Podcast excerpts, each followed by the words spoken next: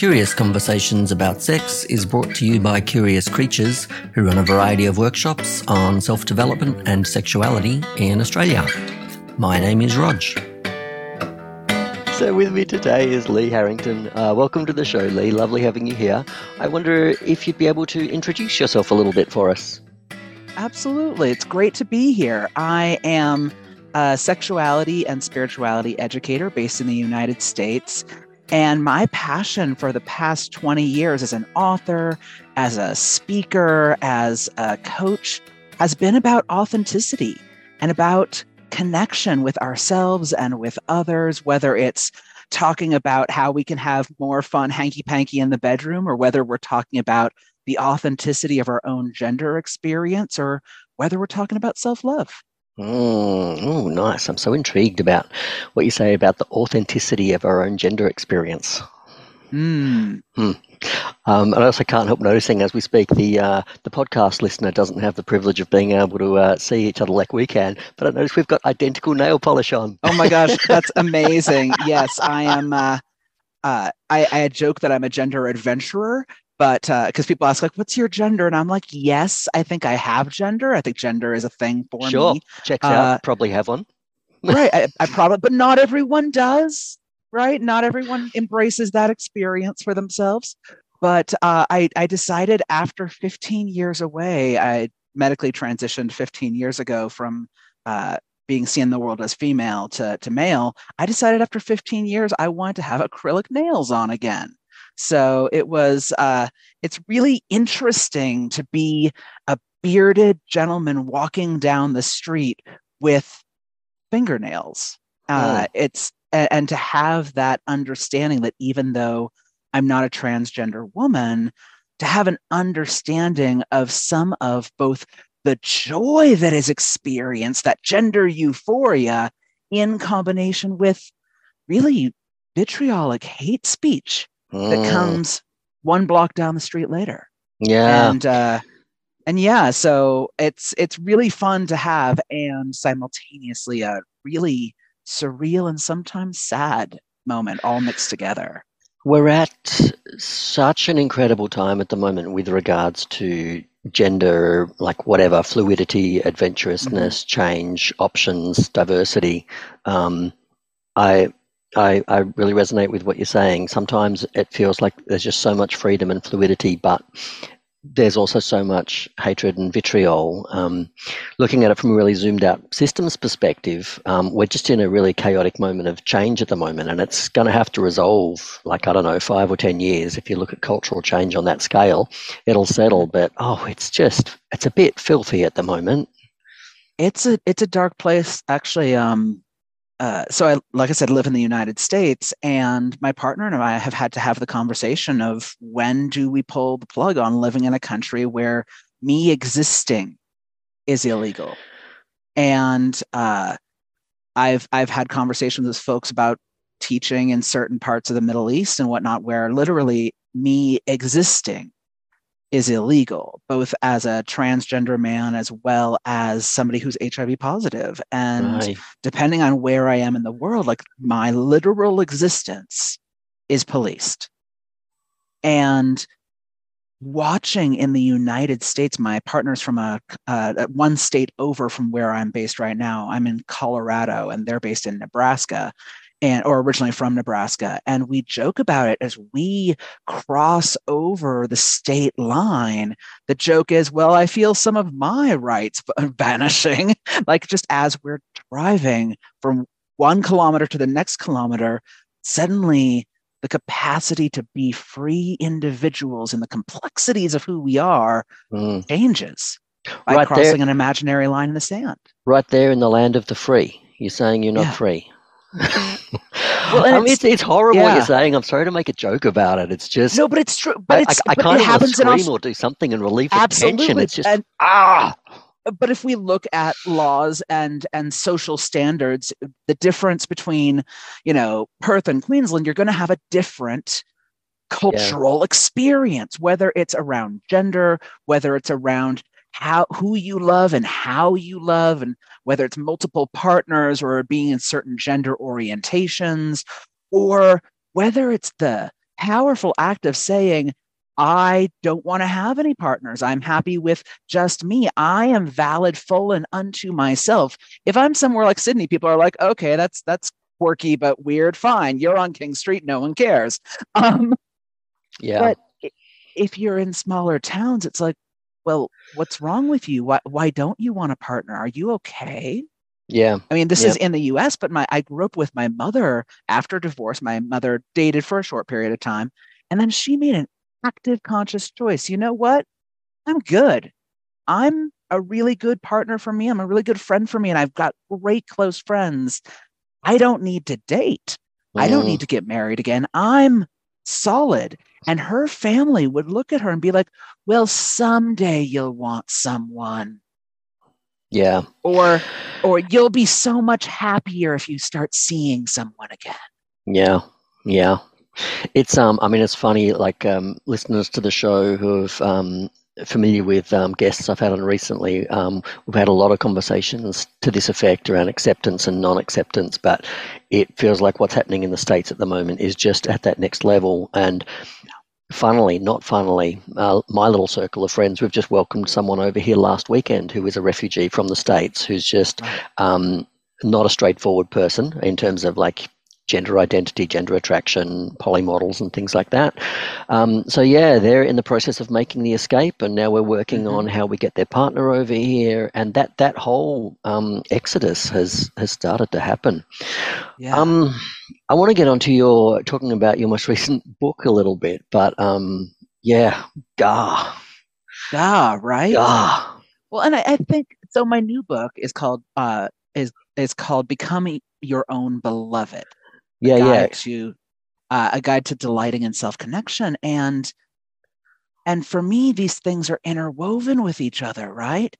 If I am going to be my own friend, would I tell my friend right now to live in Florida? No. Yeah, gotcha. Right. Huh. If I'm being my own family member, would I find ways to make sure that my family member is safe when going home? So do you want to walk us through it a little bit from the beginning? Like what's the model you're proposing here? Talk us through it. So about 13 years ago, I had just gotten divorced. I'd started medically transitioning as a transgender person, and I met this amazing being who told me about how they'd gotten married to themselves. And my brain was blown away. I was like, what? Like, tell me more about this. Like, I just gobbled up their knowledge. And I decided, you know what? I want to be a better friend to me. I want to be even a partner in life with me, because I mean, we talk about people that we see as being death do us part, but literally, right? Literally death do us part. Like, I woke up and I see me in the mirror, right? Like, I'm right there. And so this book came out of conversations I had after I started this process. People looked at me and said, oh, I saw you had a wedding ring. What's that about? Like, did you get remarried? And I'm like, well, funny story. Kind of, yeah. But it was that I'd gotten a ring as a way to make a promise to myself, right? As a way to commit to myself. Wow, so like vows to yourself and everything. Yeah, but it started out, I got myself an engagement ring because I'm like, you know what? If you're going to do it, just do it, right? If you're going to do the cake and everything, let's do it. And I got myself an engagement ring that I'd inscribed what my vows were going to be on the inside.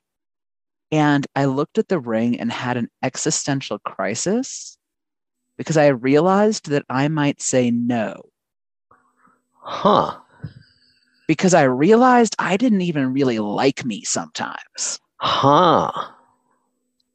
Right? Huh. Because the default, I love what you just did to my brain. The default is that if you're going to propose to yourself, of course, like, you know what the answer is going to be. It's all straightforward. And there's this sense of like, well, of course, we're all like, we love ourselves and we nurture ourselves. But no, we don't actually. And if you're being honest about, would you marry yourself? You'd be like, actually, I've got a lot of loathing and hatred and bits that I don't like, or I don't know. Yeah. And mixed in with that, it's, I mean, realizing not just that I didn't like myself, that I had a lot of points where I needed to get to know myself better.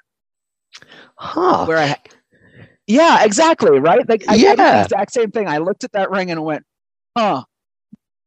Let's just take it. It's sad. I kid you not. I sat on my computer desk for 4 months. Wow. Let's just give the listeners 5 seconds of silence to contemplate the question, would you marry yourself at this point in time?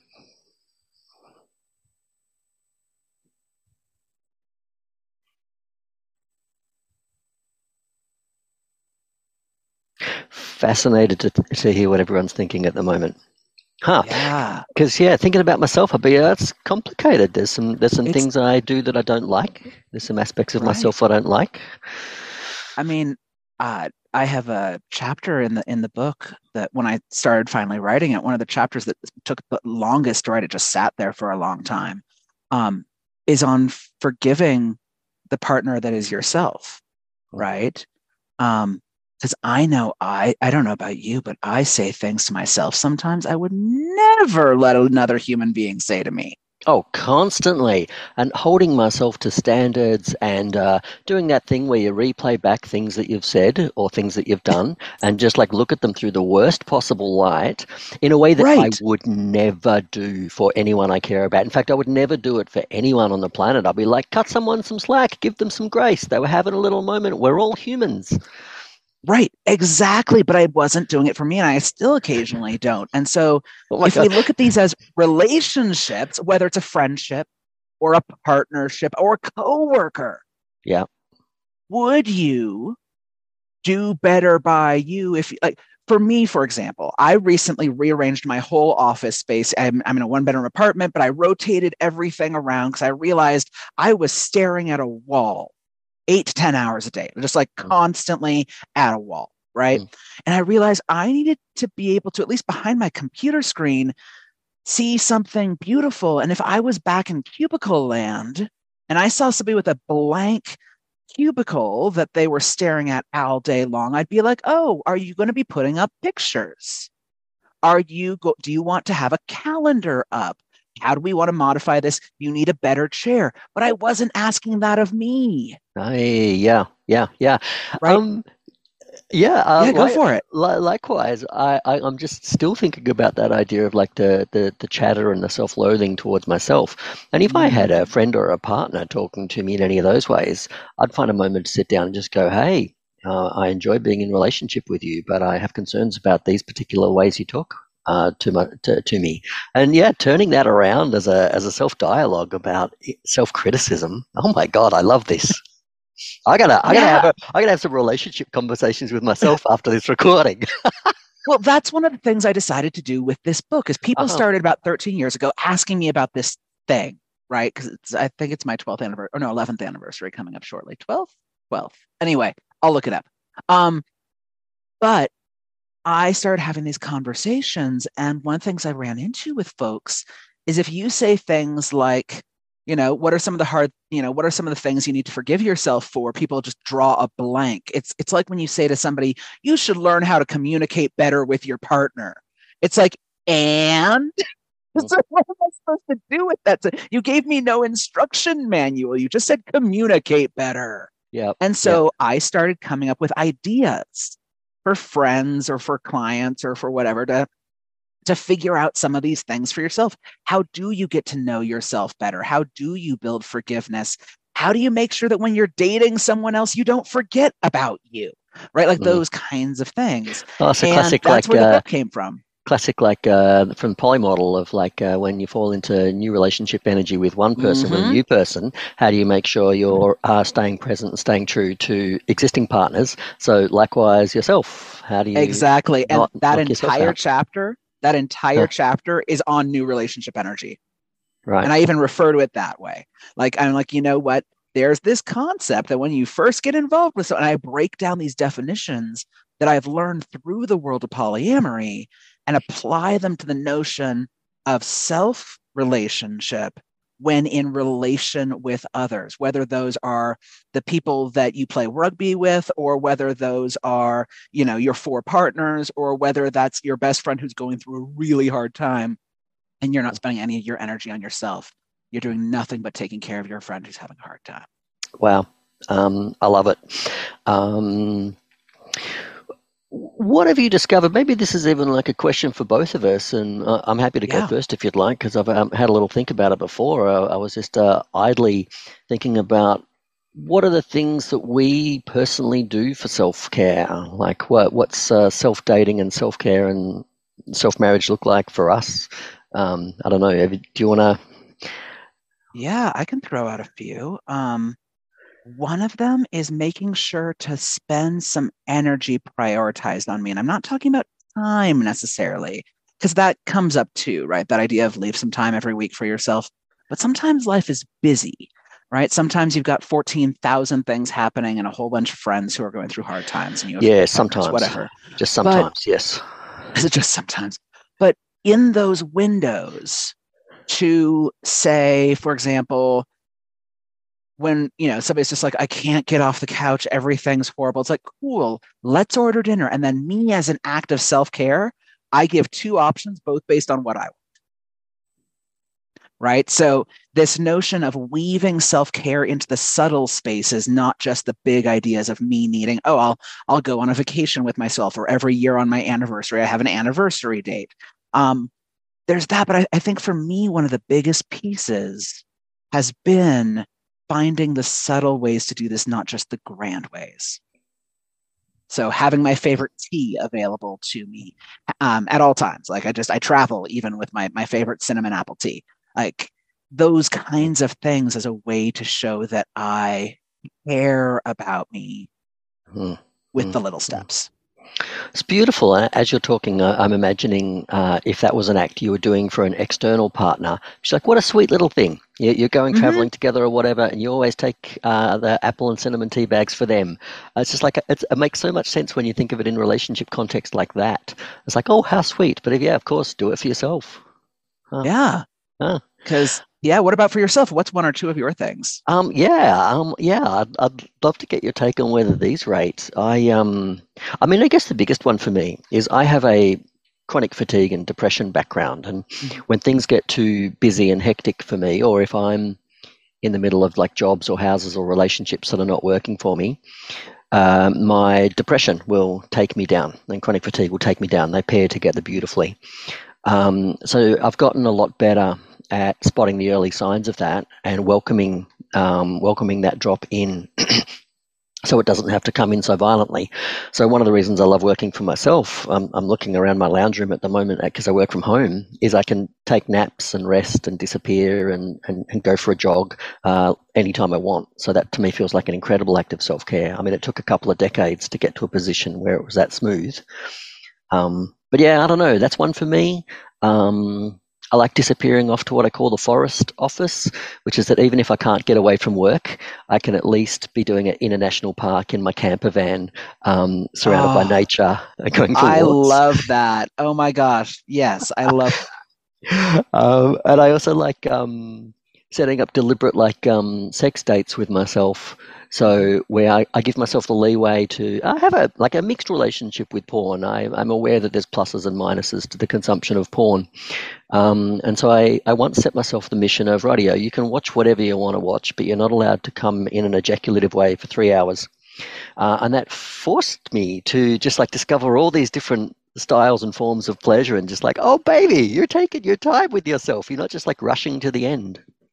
I don't know. What do you think? Does this? I think those are great. As somebody who also lives with often invisible disabilities, finding the ways that it's one of the things that those of us who've lived with disabilities are bringing to temporarily able-bodied audience, because everybody's temporarily abled. Fast forward enough years, and you'll eventually get there. But that's such an important point. And so much of the sex we see is modeled around bodies that work in a particular way and do a particular thing. And good luck if you get too much of your sexual identity bolted onto that. Right. Well, one of the ones that I've come up with for myself, so I dance with mood disorder adventures as well, but I also have my hips and lower back slip out of socket at times. And I wanted to still have a thriving sex life and just see friends, but I live on a second floor apartment. I can't get to people when I can't go up and down stairs. That's not real.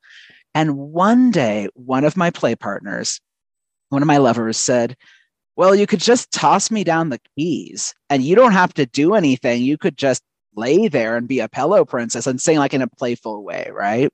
And I'm like, I could just throw you down the key. Like it was this like aha moment that I literally had never occurred to me.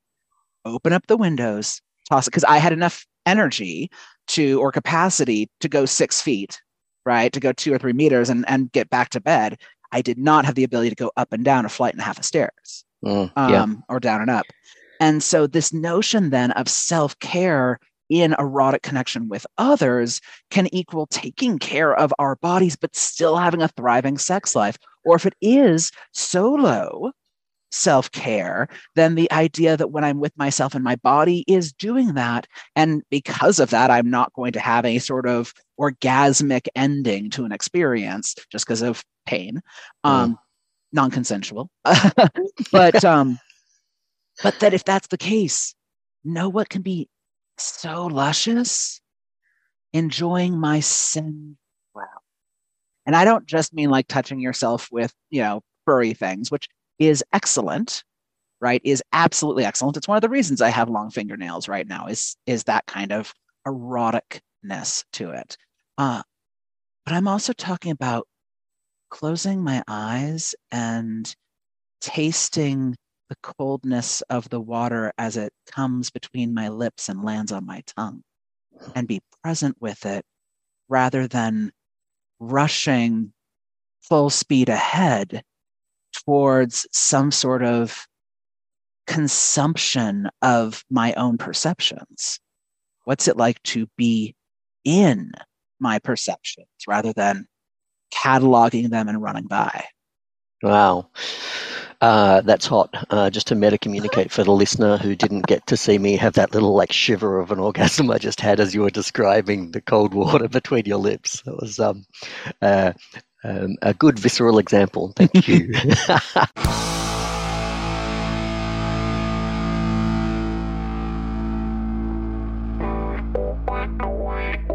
Hey there, listener. I'd like to make you a little proposal.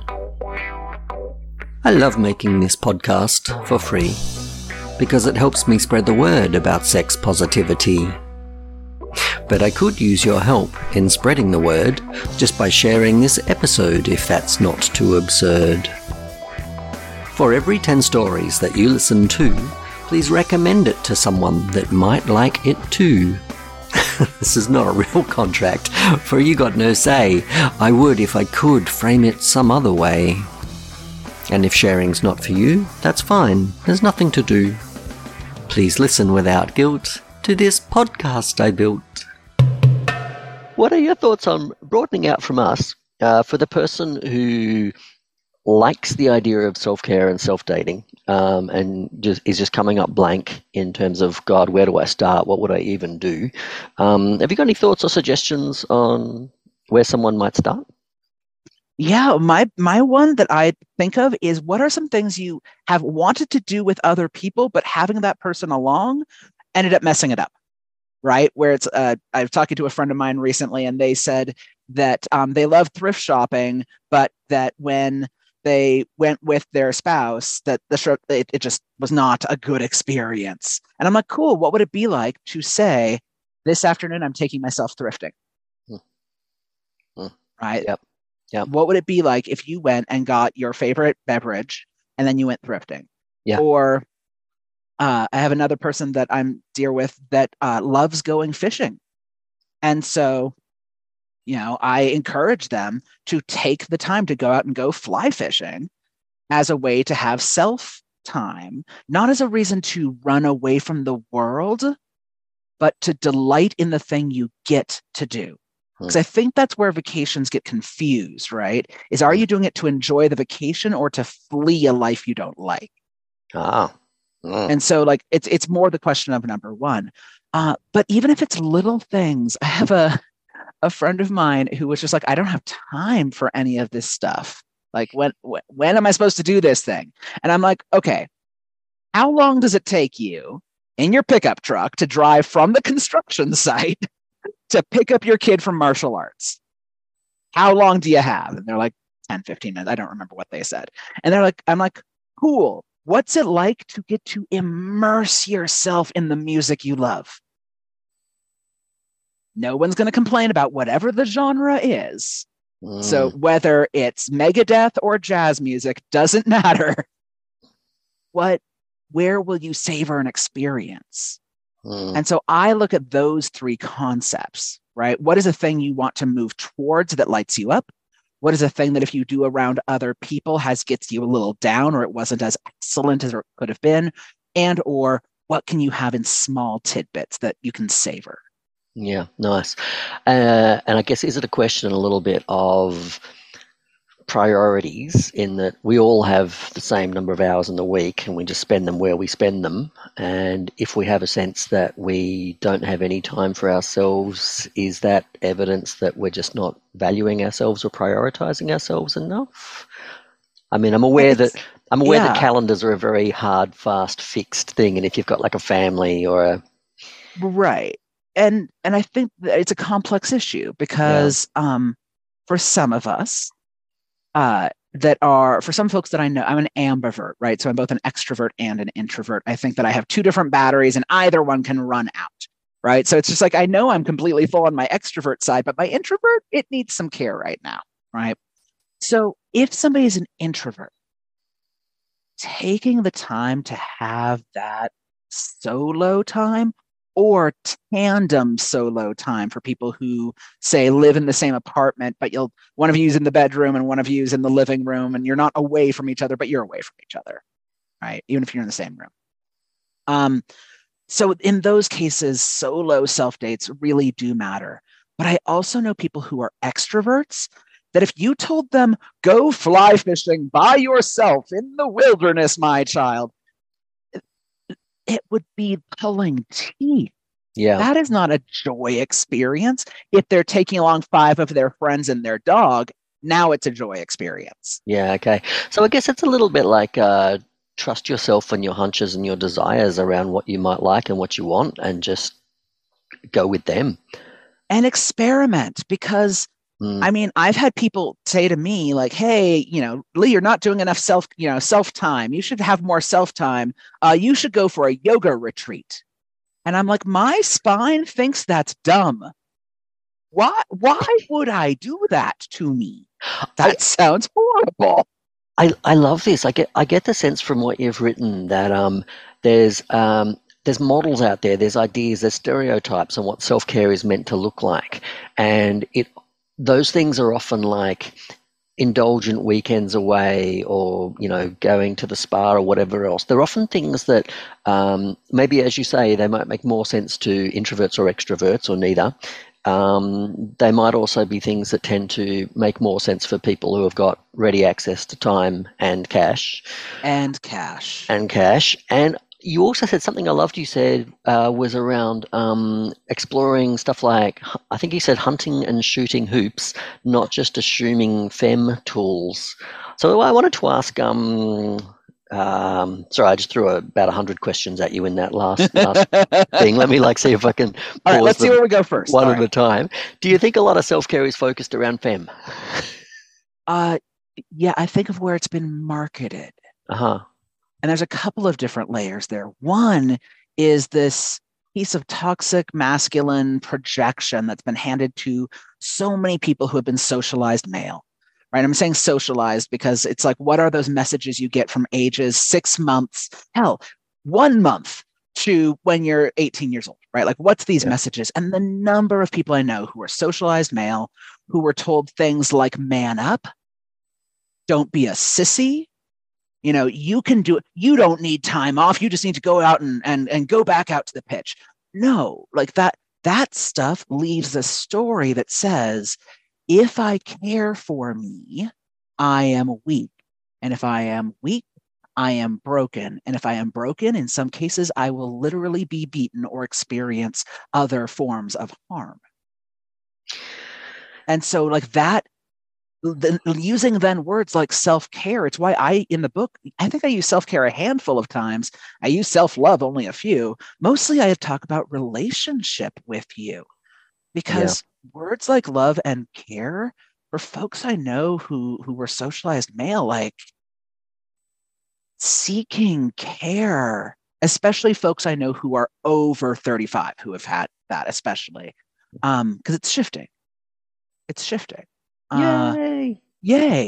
Right? So it's like, I love what you're saying. It's like if you look at that standard model of how male type people are socialized, toxic masculinity in particular, that is a model of constantly demonstrating strength and having your shit together and not showing vulnerability and not asking for help and all of that kind of stuff. And so what you're actually proposing is a pretty radical form of activism. It's a pretty radical intervention against that. It's more exploring the territory of saying, yeah, no, it's okay not to be that. It's okay to need time just to look after yourself and admit that you need to. Well, not admit, in my opinion, because admit sounds like it's a weakness, a fault, a flaw. Yeah, good catch. In the same way that when I first started having spinal issues more regularly as an adult, I was like, well, I guess I admit that I have to lay down. And I'm like, or you could say, I'm going to lay down. Yeah. Like, remove the goods or bads from the story and just say, this is it. This is what we got. This is what we're doing. Or I can't wait to lie down. I'm so excited about laying down. Right? What is it like to embrace joy in our life rather than only lift up our suffering? Yeah. And I think one of the things with this concept of self-care, self-relationship, self-love, all of these intertwining concepts that don't always align. Not everybody who's building a self-relationship is going to have self-love. That might not be there, right? But self-friendship and self-camaraderie might be there, which can be adjacent to love, right? Steps towards. But I'm just saying that love is not a thing that and I specifically want to say that because I know people who are aromantic. In the same way there are people who are asexual. There's nothing wrong for not wanting to have sexual partners. It's just sometimes assumed by culture. Same thing with romanticism. Like there's a lot of folks who go, oh yeah, romance, but that's not part of every culture. And when we talk about like who has these concepts been marketed to, it's not just people who are femme, and I say that not just women, people who are socialized female, but specifically femme women, socialized female, so cisgender women, who are usually over the age of 30, who are also have money and who are also white.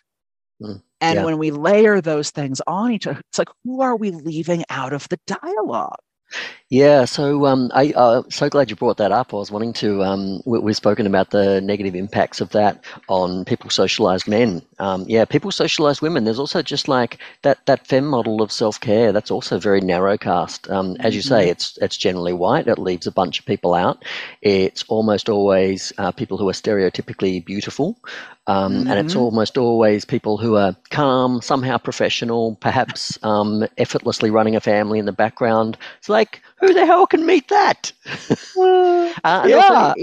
If those sorts of things don't happen to be what you're into, then, it's a really narrow model.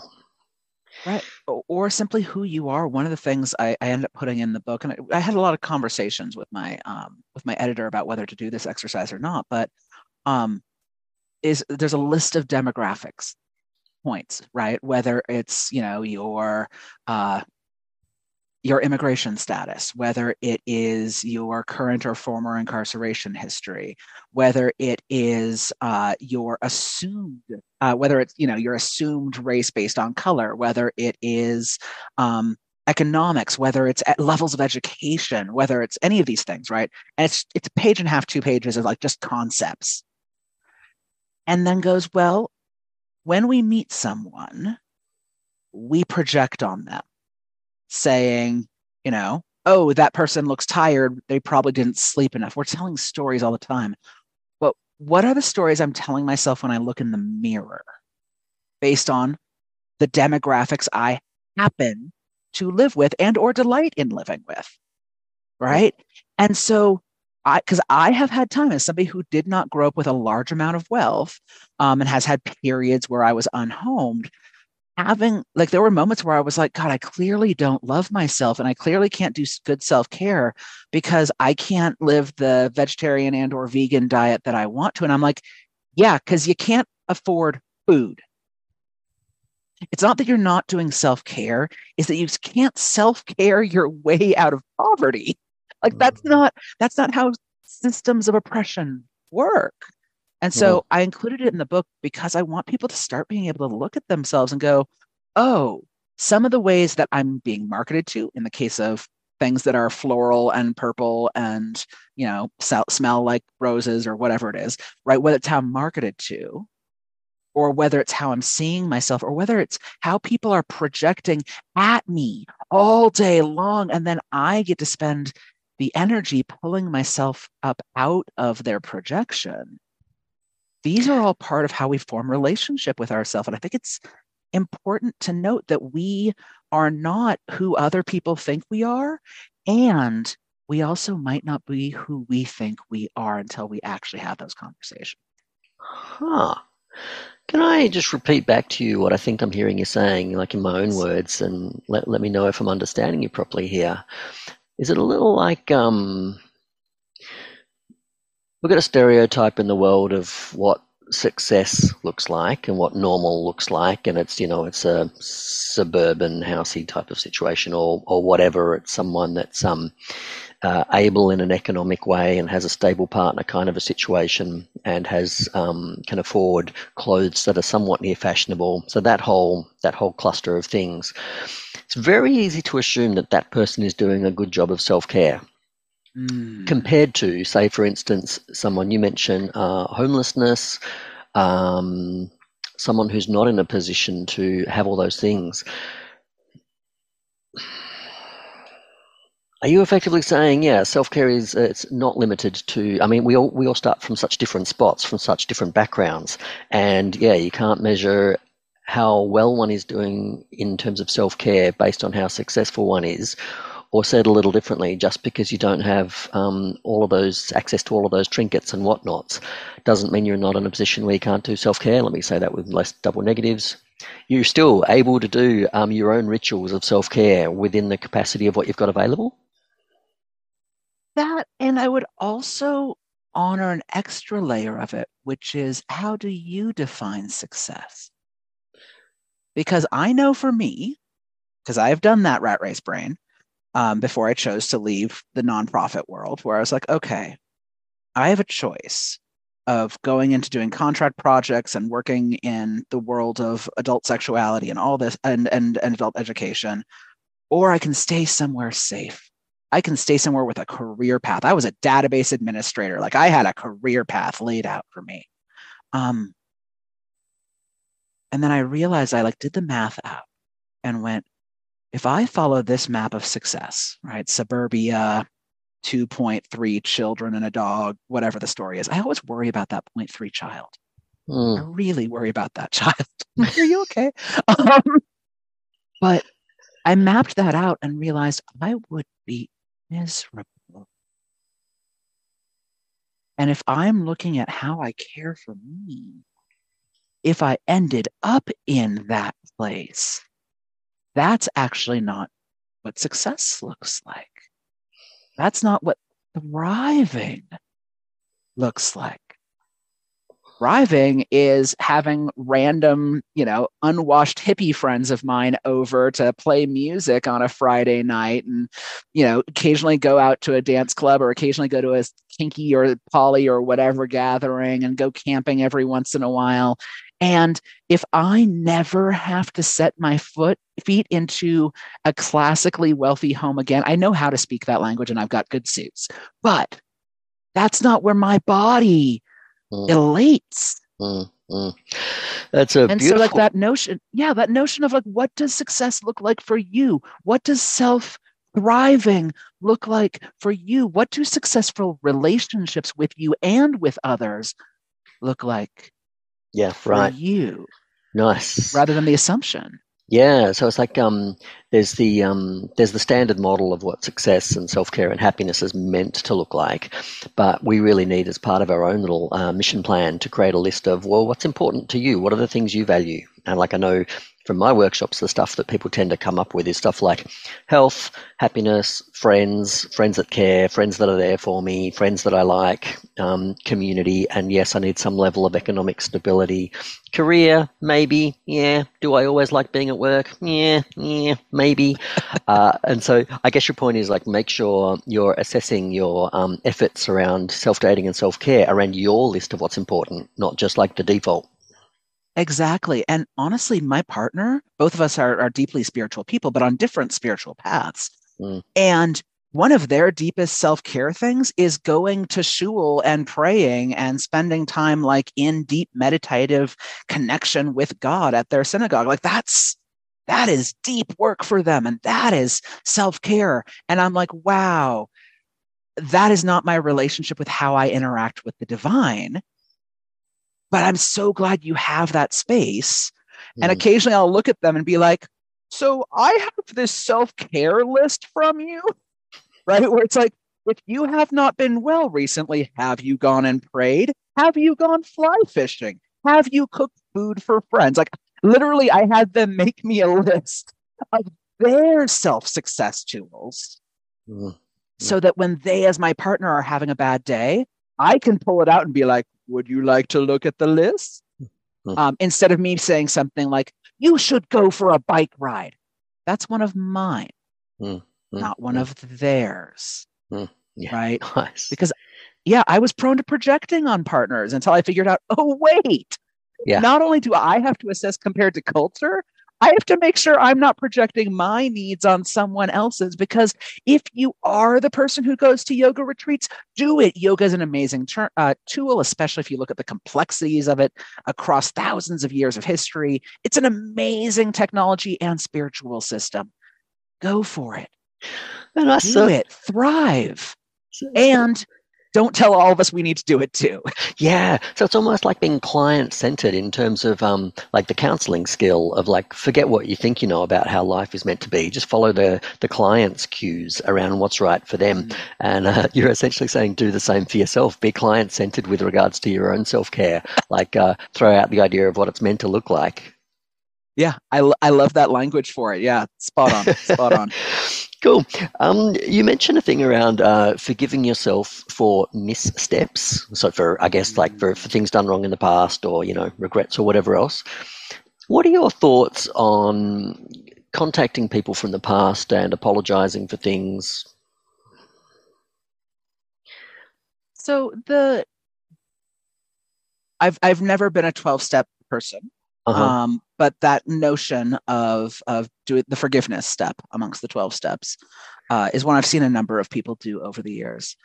And I think for my own personal stuff, it becomes a question of who are you centering? If you were a person who caused harm to someone else, are you re-traumatizing them out of your desire to feel better about yourself?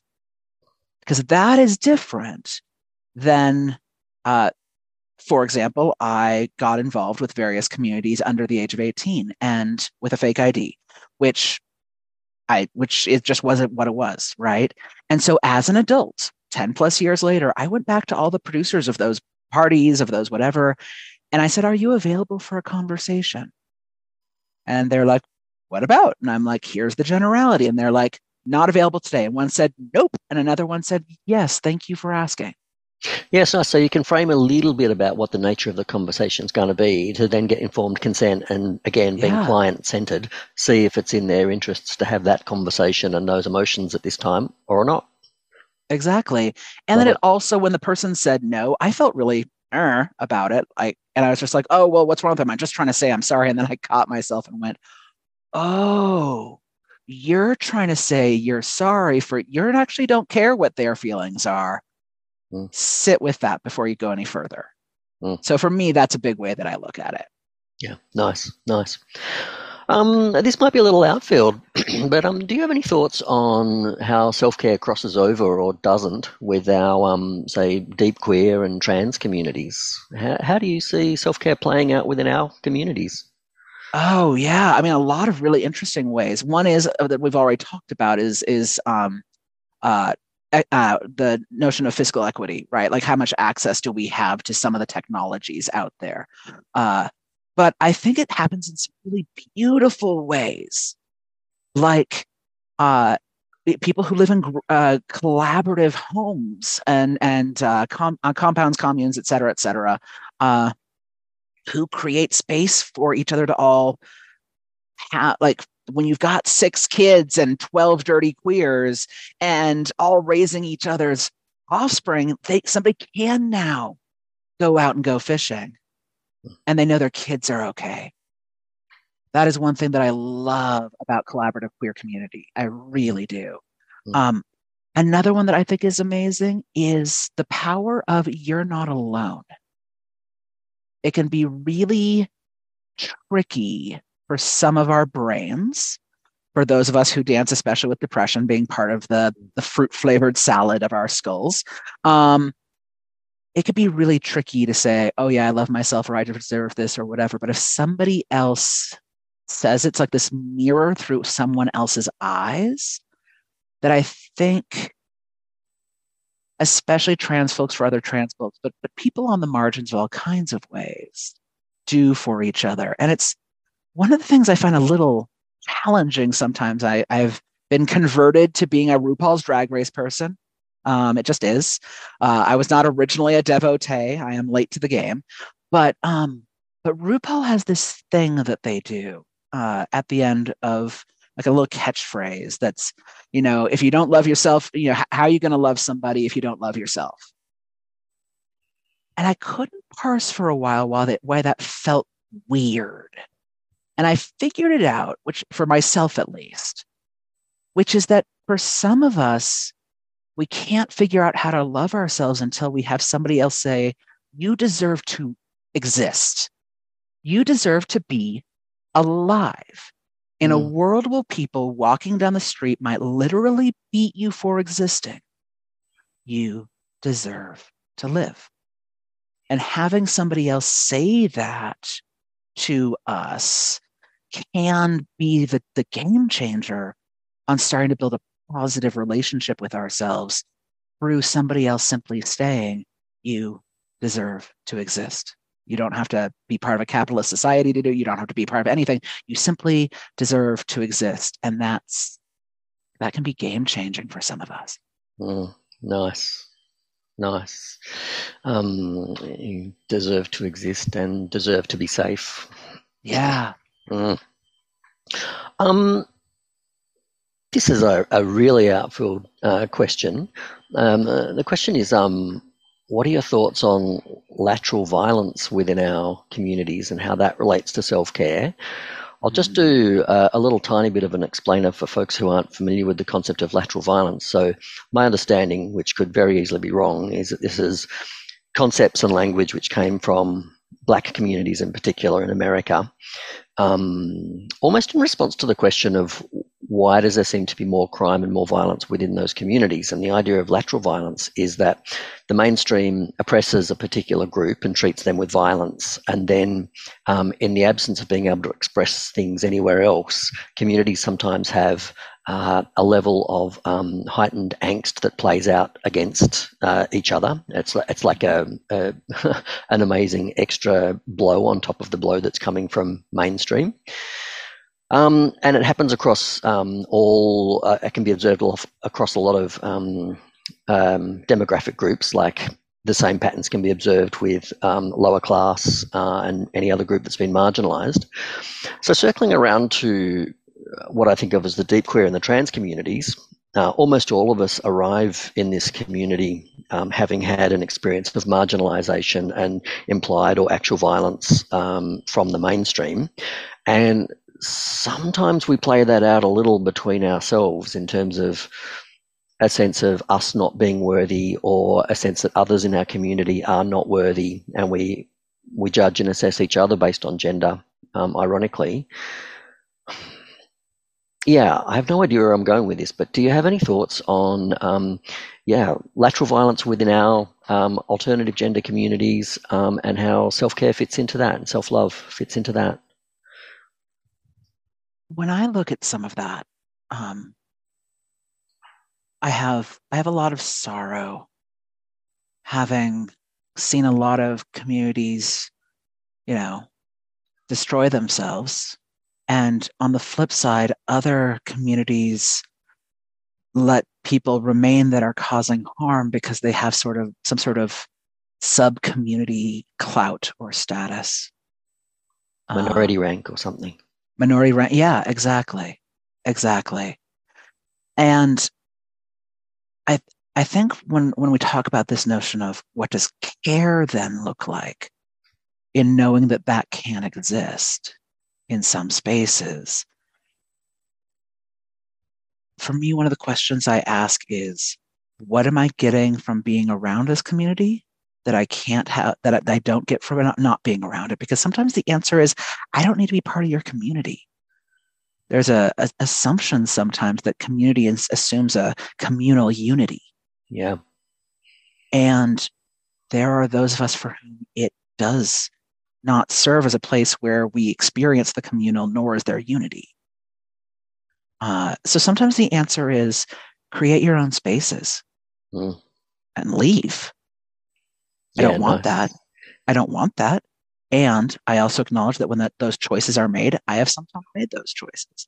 The next is to ask the question of, does changing this community, helping it grow, heal, etc., will that serve me in the long run? The answer for me sometimes, actually oftentimes, is yes, because my self-care is wanting to show up into a space where I can breathe without fear, because I do that enough in the world at large. And so if I can put in the sweat equity, as it were, to make these changes happen so that I and those who are less marginalized even than myself can show up and be in this and have it be a thing that fuels us rather than drains us, how beautiful. And then also to sometimes say, I think of some Black activists I know in Vancouver, and the notion that they introduced me to, Vancouver, BC, that they introduced me to is the idea that it is a privilege to stop being an activist. It is a form of privilege. But what most of us simply need to do is be able to pause, even if it's for 1 hour, and then come back. But to take a break, 1 hour, 1 year, whatever it is, but that for those of us that you can see on our skin, that we cannot blend in and somehow be able to avoid our issues. For those of us who can't walk down the street safely, simply existing, the idea of I'm going to tap out of community, I'm going to tap out of activism, is not an option. And so I think then in turn, for me, as somebody who has at various points in my life been able to be read as a cisgender person, been able to be read as not as queer as I am person, even when I've been in heterosexual relationships, people are usually like, does their spouse know that they're queer? Like, I get that side eye look at the lumber store, right? But that those of us who do have that ability, I think there's this extra layer that it's a responsibility to show up and make it possible for other people to even have a long enough of a breath to take a nap. And that's what actual like community care is, right? That what the GoFundMe of the world originally, that was, let's raise money for a Black trans sex worker who needs a place to sleep for the night, which is different than, hey, can you help us fundraise to start our new startup? To me, part of my self-care is doing the work to support population number one, that is part of my self-care, is doing the work, since I carry that form of privilege and that platform. I love what you say at the start about sadness. Thank you for leading me towards the emotional sense of that situation. I was being very cerebral with my thinking around that. And yeah, as you said it, my own sadness around the complexity of our community and how sometimes it is the most joyous sense of solidarity, and you've got a bunch of other people who can normalize you and who you are and what you have rights to, and that sense of solidarity and unity can be incredible. And I guess I saw, sadness and just like recognizing that it's not always like that. We are a community that is in process and in turmoil sometimes. And in the same way that, I guess for me, the opportunity that recognizing lateral violence, the opportunity that is afforded by that is the opportunity to intervene in patterns of intergenerational violence. So rather than just repeating on what we've been inadvertently taught or what we've been taught by the mainstream and repeating it around us, there's the opportunity there to intervene and, I don't know, get more wisdom and perspective on that and rise above it. And in doing so, we become leaders and we become the people who are able to actually turn back to the mainstream and interact and interface and... and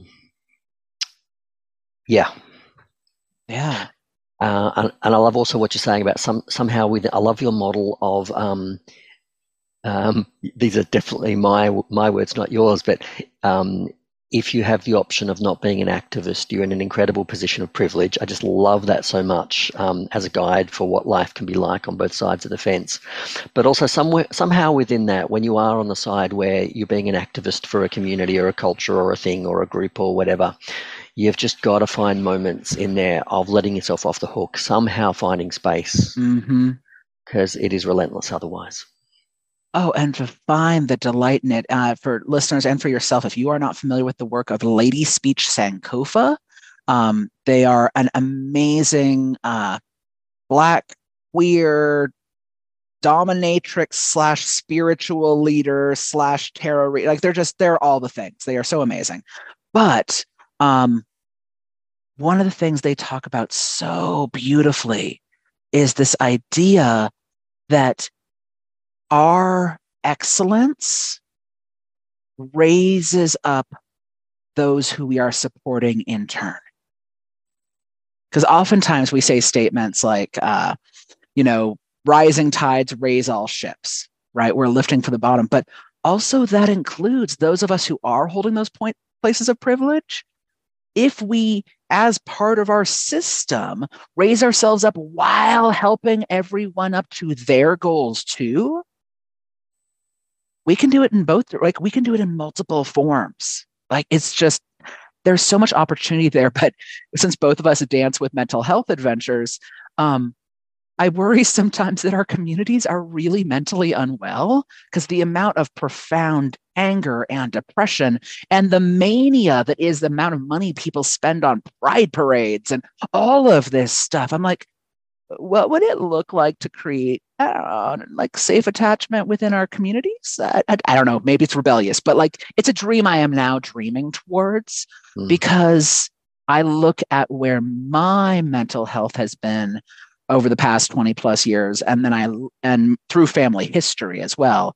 And then I look at the behaviors of our communities and go, oh, what my brain's been doing, this is what that looks like on a systemic level. Yeah. And I would love to see more tools from the mental health world applied into community dynamics. I think it could help a lot of us. Wow. Yeah. And I guess a part of self-care is recognizing that, if you are on the margins and if you don't have certain privileges, you're going to wind up with body symptoms, you're going to wind up with mental health symptoms, you're going to wind up with some colourful circumstances to deal with. Part of self-care is going, hey, look, one way or another, that's yours to deal with. However, let's not be blaming ourselves for that stuff. Like recognise there's a systemic pressure that creates a lot of those patterns. Stuff comes out in the body. Absolutely. Yeah, our body and our spirit, and even the mythology that the body, the spirit, and the mind are different entities. No, like that's a very outdated white supremacist European model of coming from an upper class desire to oppress, right? Like there's there's so much there. Like, and so I think it's also worth considering, what would it be like if we think of ourselves as, say, mushrooms, right? And I'm not talking about psychedelics, so there's a bonus there too. In parts, I live in Colorado after all. But this notion of mycelium, that the mushrooms are individual things that sprout up over the top. Mycelium is all the gunk underneath the ground, right? And I wonder at times, and the mycelium literally has an ability to like communicate between trees, like mushrooms are magic. But I wonder sometimes about our communities, if we look at them as part of our body, right? That we are but one mushroom sprouting up out of our cultures. And I think it would be really interesting to look at the health of our mycelium, so that when it's fruited out, the mushrooms that we are, when it is fruited out, the fruit, the mushrooms themselves are healthier because the mycelium is being fed. And so instead of just me being an individual, COVID has been a great example. Self-care is communal care. If you are sick, you stay the hell home. You are taking care of you, and you are taking care of the rest of us. And the same thing in the other direction, right? You have the ability right now to volunteer at a soup kitchen. You have now the ability to feed a whole bunch of people, literally. And 3 years from now, you'll never see that ripple. But that ripple will cause something beautiful to happen in the world. And so if we can break beyond just our body being one thing, I think there's some possibility for some beautiful self-care, community care, weddingnesses. And there's a convenient little bonus built into the system, which is that the one truest path to happiness that we know of is helping other people. So that's a convenient little bonus in there. I have hope for our species based on that. So that to me feels like a spectacular spot to end. Just before I wrap up, is there anything that we've been speaking about? Is there anything else you want to add in? Is there anything you want to balance? Or I'm asking that question to myself as well, but yeah. I think for me, the concept is start where you're at. You don't have to have the grand gestures, though if you want to do that, that's fine. But start where you're at. What's it like to be your own pen pal, or to walk with yourself for 5 minutes without talking to anyone else or listening to a radio, right? Start somewhere and see what kind of relationship you have with you. Maybe it's a friendship, maybe it's a coworkership, maybe it's a romantic partnership, maybe it's something that needs healed right now. And start somewhere, because that's how we have our whole community get better, and how each of us levels up along the way. And that's my hope from here. Beautiful. Thank you so much for sharing your thoughts and having this chat today. I've enjoyed that so much. I will leave links in the show notes to your website and your book. And yeah, Lee Harrington, thanks so much for coming on Curious Conversations About Sex. It's been an absolute delight. Thank you so much. And folks can find me all over the internet, whether it's passionandsoul.com, Instagram, Facebook. I'm pretty much everywhere, including over on Patreon, where I have all kinds of resources I post every single week, and classes as well. And I look forward to hopefully connecting with you again in the future. And please keep up the great work. Your show is such a delight. Thank you.